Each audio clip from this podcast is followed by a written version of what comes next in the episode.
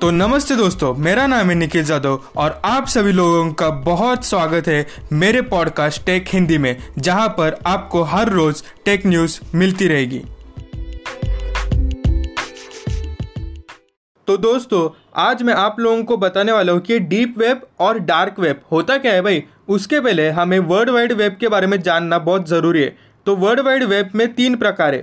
पहला surface web दूसरा deep web और तीसरा डार्क वेब सरफेस वेब के बारे में पहले हम जानते हैं ठीक है? सरफेस वेब जो कि हम लोग यूज़ करते हैं जैसे कि गूगल हो गया याहू है मोजिला फायरफॉक्स एक्सेट्रा एक्चुअली जो आप मेरी ये पॉडकास्ट सुन रहे हो, वो भी एक सरफेस वेब का ही हिस्सा है। पर ये सरफेस वेब पूरी इंटरनेट दुनिया का सिर्फ़ चार परसेंट है, बाकी सब डीप वेब है। आप इसको ऐसे भी समझ सकते हो कि एक आइसबर्ग है और उसके ऊपर का हिस्सा जो कि पानी के ऊपर दिखता है, वो है सरफेस वेब और जो हिस्सा पानी के नीचे है, वो है डीप वेब इसकी वजह से डीप वेब पूरे इंटरनेट वर्ल्ड का 96 परसेंट है.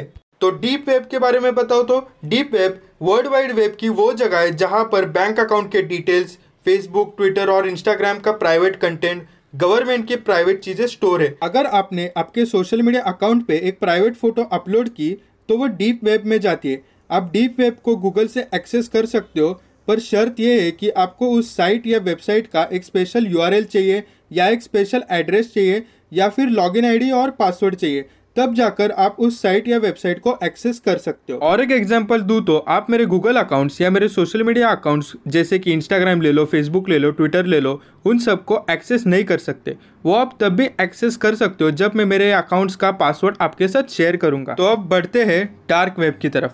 तो मैं पहले ये क्लियर कर दूँ कि मैं आपको बिल्कुल भी रेकमेंड नहीं करूँगा कि आप डार्क वेब में जाओ, ठीक है? तो डार्क वेब डीप वेब का ही सबसे नीचे का हिस्सा है, पर आप डार्क वेब में गूगल याहू या मोजिला फायरफॉक्स से एक्सेस नहीं कर सकते। बहुत लोग कंफ्यूज हो जाते हैं कि आपको डार्क वेब को एक्सेस करने के लिए आपको एक अलग से आईएसपी या सिम कार्ड लेना पड़ता है, पर वैसा कुछ नहीं है। आप डार्क वेब अपने ही आईएसपी या सिम कार्ड से एक्सेस कर सकते हो, पर शर्त यह है कि आपको उसके लिए एक ब्राउज़र चाहिए जिसका नाम है Tor T O R Tor बहुत सारे लोग टॉर यूज़ करते हैं क्योंकि टॉर अपने यूज़र्स को छुपा के रखता है और कोई भी आपको बैक ट्रैक नहीं कर सकता। अब मैं आपको बताता हूँ कि कोई भी साइट या कोई भी वीपीएन आपको बैक ट्रैक कैसे नहीं कर सकता। अगर आप गूगल में कुछ भी सर्च करते हो तो वो रिक्वेस्ट पहले आईएसपी के पास जाती है। अब आईएसपी मतलब जियो एयरटेल वोडाफोन वो सब। और फिर आईएसपी आपको आपके गूगल सर्वर तक पहुंचाएँगे। पर टॉर क्या करता है ना? टॉर उस साइट और उस यूज़र के बीच में बहुत सारे वीपीएन ऐड कर देता है। जैसे कि VPN A VPN B VPN C D E F ऐसे बहुत सारे वीपीएन ऐड करने के बाद फिर से बैक ट्रैक करना बहुत ही मुश्किल हो जाता है। इसकी वजह से आई आपको बैक ट्रैक नहीं कर सकते। पर टॉर पे होता क्या है ना? बहुत सारे गलत काम हो जाते हैं। जैसे कि ड्रग्स बॉडी पार्ट्स इन सब की स्मगलिंग हो जाती है। इसकी वजह से मैं कहता हूँ कि आप टॉर से जितना ज़्यादा दूर रहे, वही बेटर है। तो दोस्तों, यहाँ पे हो जाती है हमारी पॉडकास्ट ख़त्म।